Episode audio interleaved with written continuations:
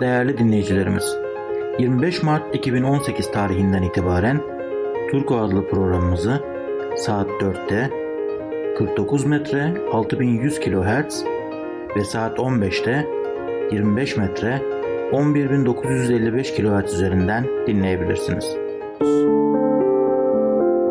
Sayın dinleyicilerimiz, Adventist World Radyosu'nda Yeni Başlangıç magazinini dinliyorsunuz.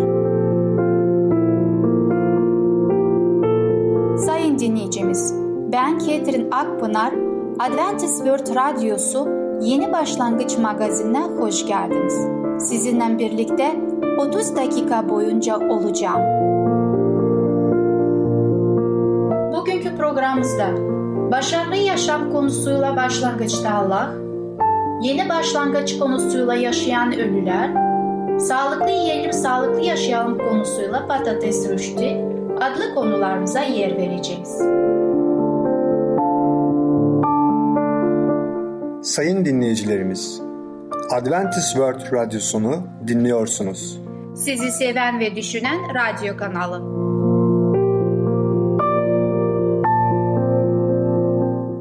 Bize ulaşmak isterseniz Umutun Sesi Radyosu et yaha.com Umutun Sesi Radyosu et yaha.com Şimdi programımızda Başlangıçta Allah adlı konumuzu dinleyeceksiniz. Heyecan dolu yolculuğa var mısınız? Merhaba sevgili dinleyiciler, ben Tamer. Başarılı Yaşam programına hoş geldiniz. Bugün sizlerle başlangıçta Allah hakkında konuşacağız.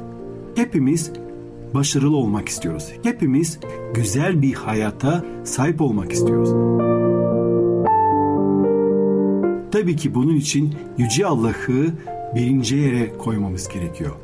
Öncelik listemizde Yüce Yaratıcımız tek olan, hay olan Allah birinci yerde olması gerekiyor. Bakın Musa peygamber Tevrat kitabında yaratılış birinci bölüm birinci ayette şöyle diyor. Başlangıçta Allah yarattı. Kutsal kitabın Allah'ın var olduğuyla ilgili felsefi bir tartışmayla değil, Allah'ın kendisiyle başladığını dikkat edin. Allah her zaman vardı ve her zaman da var olacak. O alfa ve omega, başlangıç ve sondur. Bunu kutsal kitap söyler ve bu benim için kesin bir gerçektir. Allah'ın kendisinin bir başlangıcı olmadığı halde başlangıçlar Allah'la başlıyor. Yaratılışın bütün Allah'la başlamıştır. Günümüzde tüm yaşam ancak Allah'ın gerçekleşebileceği bir mucizesiyle başlar. Allah'ın başlattığı birçok şeyi listeleyebiliriz. Bir insanlığın hayatı düşünün. Biz yaşayan bir can haline gelip yeryüzündeki hayatımıza başladığımızda Allah oradaydı. Yaşamlarımızı ona adayıp inanılar olarak yaşamaya başladığımızda kurtarıcımız meleklerle birlikte sevindi. Evet, evli olanlarımızın büyük bir olasılıkla evlilik hayatımıza Rabbin hizmetkarların gerçekleştirdiği bir törenle Rabbin evinde ve Rabbin kutsamasıyla ve duasıyla başlamıştırlar. Allah çeşitli başlangıçlarda bizimle birlikte olmuştur ve o bu hayatın zorluklarından geçerken daima ve daima bizimle birliktedir. Nereye, hangi işe başlarsak, okula, üniversiteye, kariyere ne olursa olsun ve evlilik mi, aile mi kurmak istiyoruz? O zaman daima bunu Yüce Allah'a danışarak Allah'la birlikte yapmamız daha sağlıklı ve daha iyi olur. Allah bir şeyleri başlatma konusunda çok deneyimli olduğundan biz de bir şeye başladığımızda belki de onun daha çok söz sahibi olmasına izin vermeliyiz. Ve biz bazen Yüce Allah'a karşı çok bencil davranmıyor muyuz? Ona bir sürü bir listeyle geliyoruz. Sanki bir alışveriş listesi gibi. Yüce Allah'ım ben bunu bunu bunu bunu bunu listeliyoruz ve ondan istiyoruz. Aslında Yüce Allah bizden bizim ihtiyaçlarımızın en iyi şekilde o biliyor. Bizden daha iyi biliyor ve Yüce Allah'a bu tarz listelerle yaklaşmak ne kadar doğrudur acaba? Ama Yüce Allah'ı hayatımıza davet edersek ve ona danışırsak ve ondan bilgilik istersek o zaman Yüce Rab bizim hayatımızı çok daha başarılı hale getirebilir. Sevgili dinleyiciler, her gün, hafta, ay ya da yıl her proje ya da istek Allah'la başlamalıdır. Yeni başlangıçlar daima yüce yaratıcıyla yapmak daha iyi ve daha güzel ve daha başarılı olur. Bütün planlarımızı Yüce Allah'ı getirip ona danışırsak, ondan istersek ve ayrıca de Yüce Allah'ın gönderdiği Efendimiz İsa Mesih'e de aracılığıyla onun ismiyle dua edersek biliyoruz ki Efendimiz İsa Mesih Yüce Allah'ın yanında Allah'ın huzurunda bizim için ara buluculuk yapmaktadır. Bizim için bir avukat gibi bir ara bulucu gibi bulunmaktadır. Ve şöyle diyor Süleyman peygamber kendi kendisi Süleyman'ın özdeyişleri kitabında 3. bölüm 5. ve 6. ayetlerde şöyle diyor.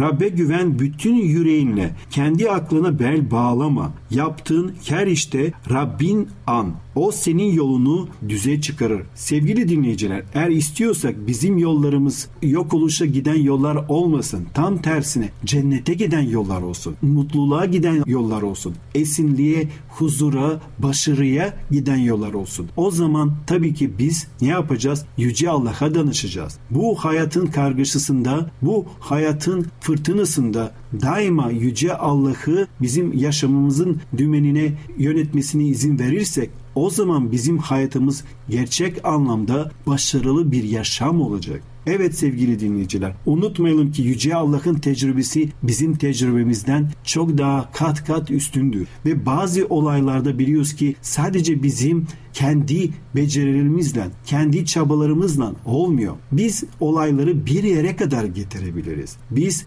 yaptığımız uğraşlarda bir yere kadar başarı alabiliriz. Başarı sadece bizim uğraşlarımızla olmaz. Ayrıca Yüce Allah'ın yardımıyla da başarılı olabiliriz. Ondan dolayı gerçek başarıya Yüce Rab'le yürüyelim. Gerçek mutluluğa Yüce Rabbimizle yürüyelim. Onun gösterdiği yoldan yürüyelim. Tabii ki bu hayatta birçok yol vardır ama bazı yollar biliyoruz ki bizi mahvoluşa götürür. Ama Yüce Allah'ın yardımıyla yürürsek, Allah'ın gösterdiği yoldan yürürsek o zaman tabii ki bizim mutluluğumuz ve esinliğimiz muhakkak ve muhakkak bu yolculukta olacaktır. Evet sevgili dinleyiciler, demiyorum ki bizim hayatımızda sıkıntılar, problemler olmayacak. Tabii ki biz Yüce Allah'a iman ettiğimizde problemler, sıkıntılar gelebilir ama o zaman onun yardımıyla biz bu problemleri üstesinden geçebiliriz. Yüce Allah biliyoruz ki her şey gücü yeten bir yaratıcıdır. Onun yardımıyla her şeyi başarabiliriz ve onun yardımıyla gerçekten başarılı bir yaşam sürdürebiliriz. Sevgili dinleyiciler,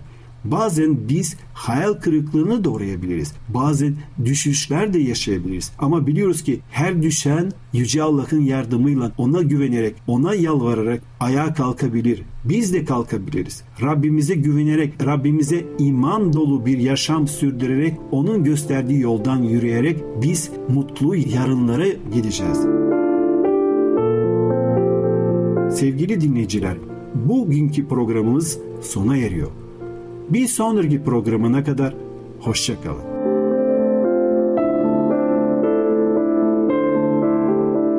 Sevgili dinleyicimiz, Başlangıçta Allah adlı konumuzu dinlediniz.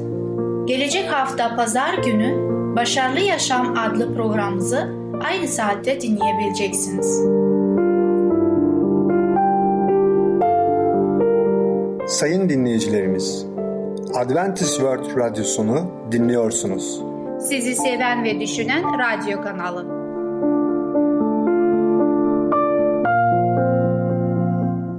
Bize ulaşmak isterseniz Umutun Sesi Radyosu et yaha.com Umutun Sesi Radyosu et yaha.com Şimdi programımızda Yaşayan Ünlüler adlı konumuzu dinleyeceksiniz. Ağır kimyasal tüketenlerin sonu nedir? Herkese merhaba, ben Fidan. Yeni başlangıç programımıza hoş geldiniz. Bugün sizlerle Yaşayan Ölüler adlı konuyu beraber öğreneceğiz. Nedir bu yaşayan ölüler? Aslında depresyona girdikleri için ağır kimyasallar tüketen insanların zamanla bu maddelere bağımlı ve depresyona daha yatkın hale gelmelerini anlatan bir bölüm. Gelin hep beraber bunları öğrenelim. Evet sayın dinleyicilerimiz, dün bir ilaçtan bahsetmiştik. Türkiye'deki adı ise Largaktil'di. Tıp dünyasında bu ilaç ailesine kimyasal lobotemi deniyor. Lobotemi denilen uygulama 1935'te Antonio Egos Moniz adında Portekizli bir doktor tarafından geliştirilen bir sözde tedavi. 1940'lı yıllarla birlikte şizofreni, majör depresyon gibi psikiyatrik sorunları iyileştirmek için kullanılan bu tedavi tek kelimeyle berbatlıktı.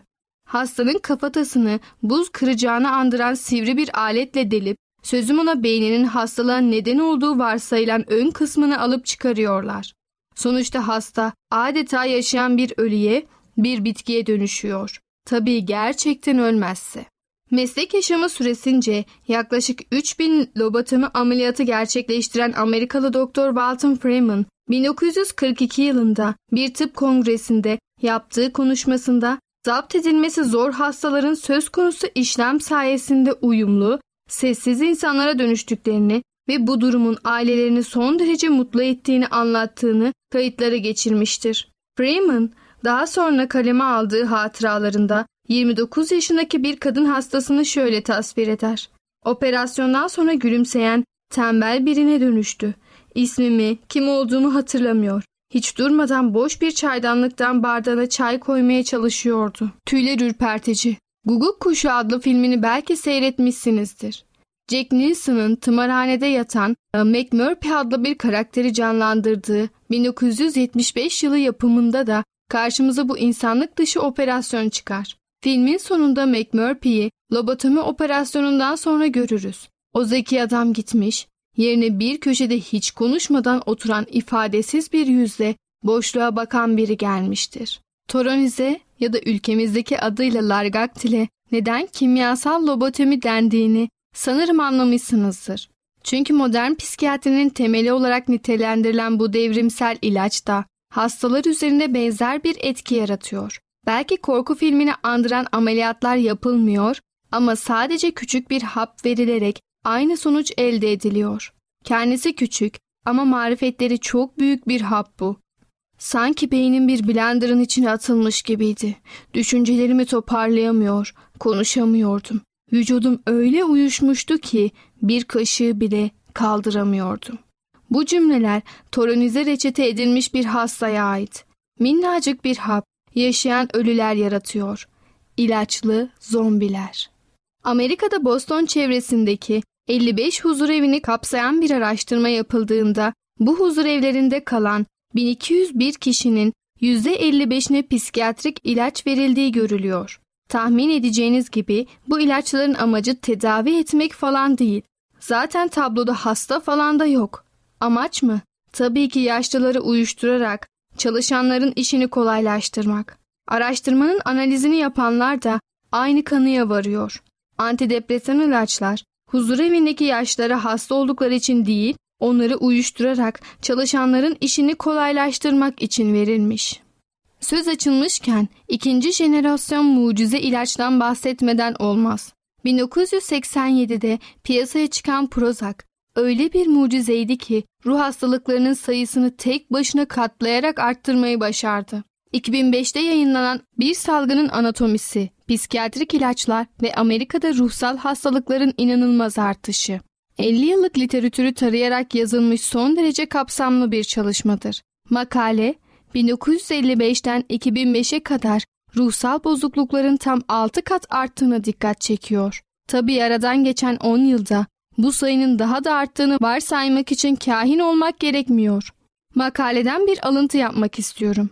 Bilimsel yayınlara baktığınızda bu salgını yani ruhsal bozuklukların artışını ilaç odaklı tedavilerin beslediği görülüyor. İlaçlar hastayı kronik hasta haline getirmekle kalmıyor. Aynı zamanda hastalarda yeni ve çok daha ciddi psikiyatrik semptomlar görülmesine neden oluyor.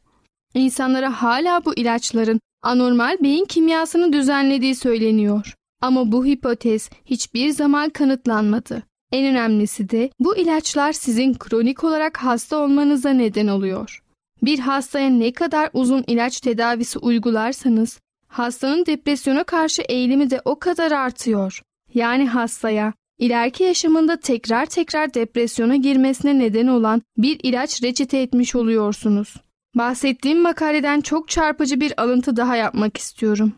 Depresyon teşhisi konan bir hastaya ilaç tedavisi uyguladığınızda sadece onun tekrar ve daha ağır bir depresyona girme riskini artırmakla kalmıyorsunuz. Veriler hastanın bir gün bipolar bozukluğu gibi daha ciddi psikiyatrik sorunla karşınıza gelme riskini de katladığınızı gösteriyor. Ve bu defa da daha ağır ilaçlardan oluşan bir kokteyle geçiliyor.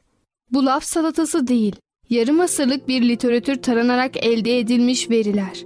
Kısa vadede işe yaramış gibi görünen ilaç tedavisinin uzun vadede nasıl kötü sonuçlar doğurduğunu gösteriyor. Evet sayın dinleyicilerimiz, bugün de yavaş yavaş programımızın sonuna geldik. Bugün de doktorumuzun bakış açısından çok farklı şeyler öğrendik. Antidepresan ilaçlar bizi zamanla daha da bağımlı ve daha da kötü bir hale getirebilir. Tabii ki tıbbımıza, doktorlarımıza güvenmeliyiz. Fakat yine de her zaman ağır kimyasallar kullanmadan önce dikkatli ve temkinli olmalıyız. Daha sonra düzeltemeyeceğimiz daha büyük ciddi sorunlara meydan vermemek için bunları yapmalıyız. Yediklerimize dikkat etmeli ve dua etmeyi ihmal etmemeliyiz. Evet sayın dinleyicilerimiz, bir sonraki programımızda görüşene kadar kendinize çok iyi bakın ve sağlıcakla kalın. Sevgili dinleyicimiz, Yaşayan Ölüler adlı konumuzu dinlediniz. Gelecek hafta pazar günü Yeni Başlangıç adlı programımızı aynı saatte dinleyebileceksiniz. Sayın dinleyicilerimiz, Adventist World Radyosunu dinliyorsunuz. Sizi seven ve düşünen radyo kanalı.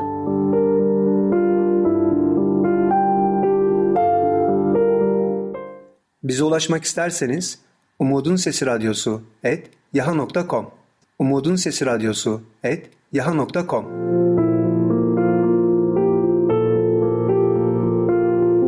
Şimdi programımızda Patates Rüştü adlı konumuzu dinleyeceksiniz. Patatesin faydaları ve değerleri nedir?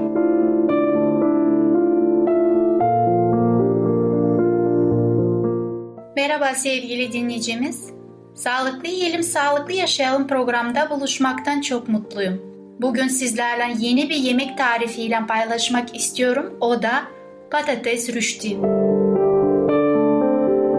Alman ve İsviçre mutfağının vazgeçilmez malzemelerinden biri olan patatesi bu mutfaklarda her şekliyle görmeniz mümkündür. Patates ile yapabilecek en güzel tariflerden biri de bu mutfaklardan çıkmıştır. Görüntüsüyle oldukça cezbedici olan rüşti, ilk yapıldığı zamanlarda tıpkı bizim severek tükettiğimiz patatesli yumurta gibi kahvaltıda tüketilirmiş. Daha sonra da ana yemeklerde yan yemek olarak da tüketilmeye başlanmış. Size bir sır vereceğim. Bizim yumurtalı yaptığımız patates, patatesi daha önce bolca kızartıyoruz. Fakat burada patatesin haşlanmış olması bizim sağlığımız için çok daha faydalıdır. Renkli olması çok hoş bir görünüm yaratır. Ayrıca şunu da söyleyebilirim. Onu kahvaltıda yemeniz hiçbir sakıncası yoktur. Çünkü unutmadıysanız kahvaltımız çok zengin olmalıdır ve bütün günü için beyin çalışması için enerjiye ihtiyaç vardır. Yapımı oldukça basit olmasına rağmen dikkat edilmesi gereken püf noktaları da vardır.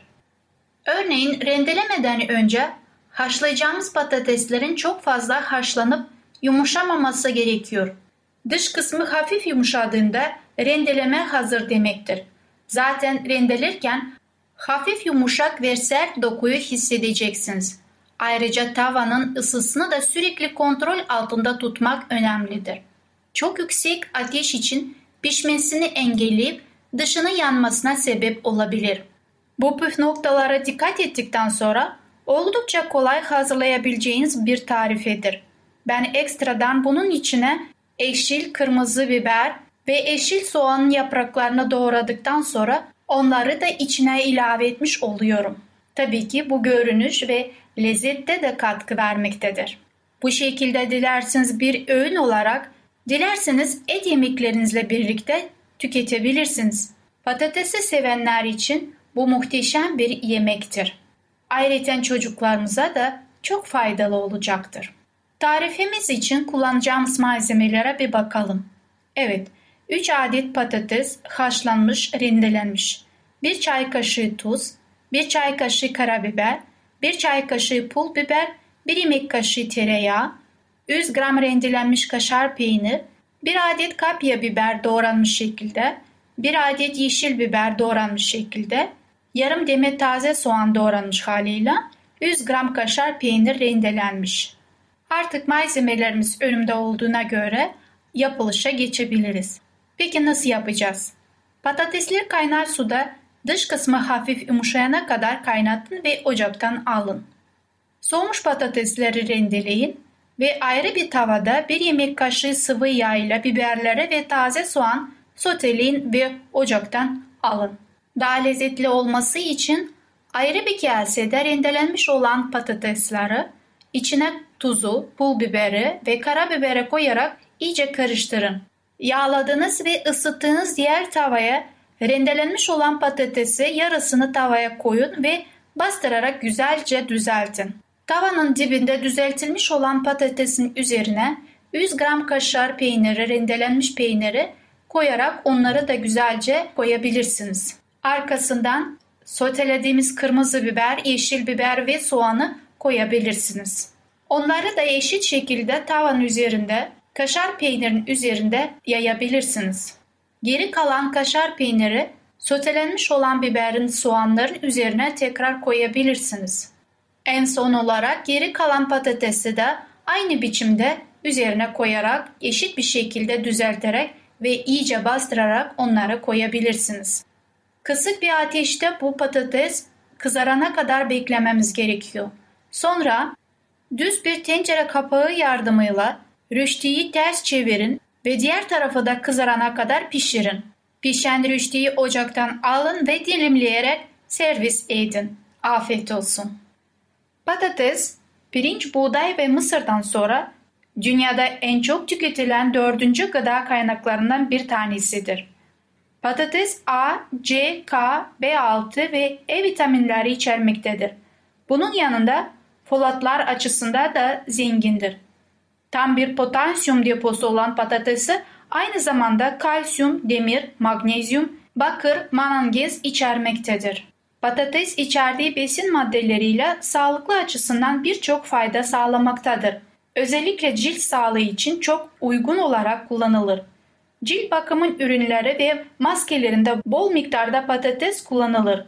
Bunun en büyük sebebi patatesin bol miktarda C vitamini içermesidir. Bunun dışında patates saç ve sindirim sistemin sağlığına önemli derecede katkıda bulunmaktadır. Patates en fazla cilt sağlığına faydalıdır. Bu özelliğinden dolayı çok yaygın olarak kullanılır.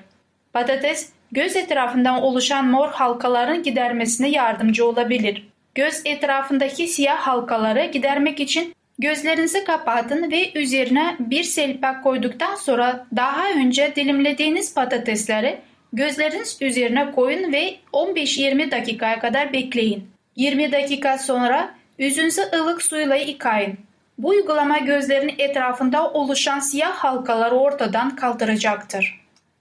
Patates kırışıkları ve siyah lekeleri de giderir. Cilt sağlığı açısından patatesin diğer bir faydası cilt üzerinde meydana gelen kırışıklık ve siyah lekeleri gidiyor olmasıdır. Kırışıkları giderdiği gibi aynı zamanda cilde doğal bir yumuşaklık katabilir. Siyah lekelerden kurtulmak için ise blenderda patates iyice öğütüp 5 dakika boyunca cildi uygulayın ve daha sonra ılık su ile cildinizi yıkayın. Bu uygulama sayesinde siyah lekelerden kurtulabilirsiniz. Bunu düzenli olarak 20 gün boyunca yapabilirsiniz. Sevgili dinleyicimiz, gördüğünüz gibi Allah'ın tarafından verilen bizim için bu gıdalar çok önemlidir. Bunları nasıl tüketmemiz ve nasıl kullanabileceğimiz Allah bize bilgileri vermiştir. Yeter ki biz onları kullanalım ve sağlığımız için faydalanalım. Bugün sizlerle birlikte olmaktan çok mutluyum. İnanıyorum ki Bir sonraki programa kadar tekrar görüşmek dileğiyle. Hoşça kalın, sağlıcakla kalın. Dinleyicimiz, Patates Rüştü adlı konumuzu dinlediniz. Gelecek hafta pazar günü Sağlıklı Yiyelim Sağlıklı Yaşayalım programımızı aynı saatte dinleyebileceksiniz. Sayın dinleyicilerimiz, Adventist World Radyosunu dinliyorsunuz. Sizi seven ve düşünen radyo kanalı. Bize ulaşmak isterseniz Umutun Sesi Radyosu et yaha.com Umutun Sesi Radyosu et yaha.com Sevgili dinleyicimiz, programı şu sözlerle bitirmek istiyorum. Her zaman sevinin, sürekli dua edin, her durumda şükredin. Çünkü Allah'ın Mesih İsa'da sizin için istediği budur. Sevgili dinleyicimiz, gelecek programımızda ele alacağımız konular Masum insanlar, tövbe, İsrail halkı ve Musa'nın hikayesi. Bugünkü programımız sona erdi. Bizi dinlediğiniz için teşekkürler. Bir sonraki programa kadar görüşmek dileğiyle. Hoşça kalın.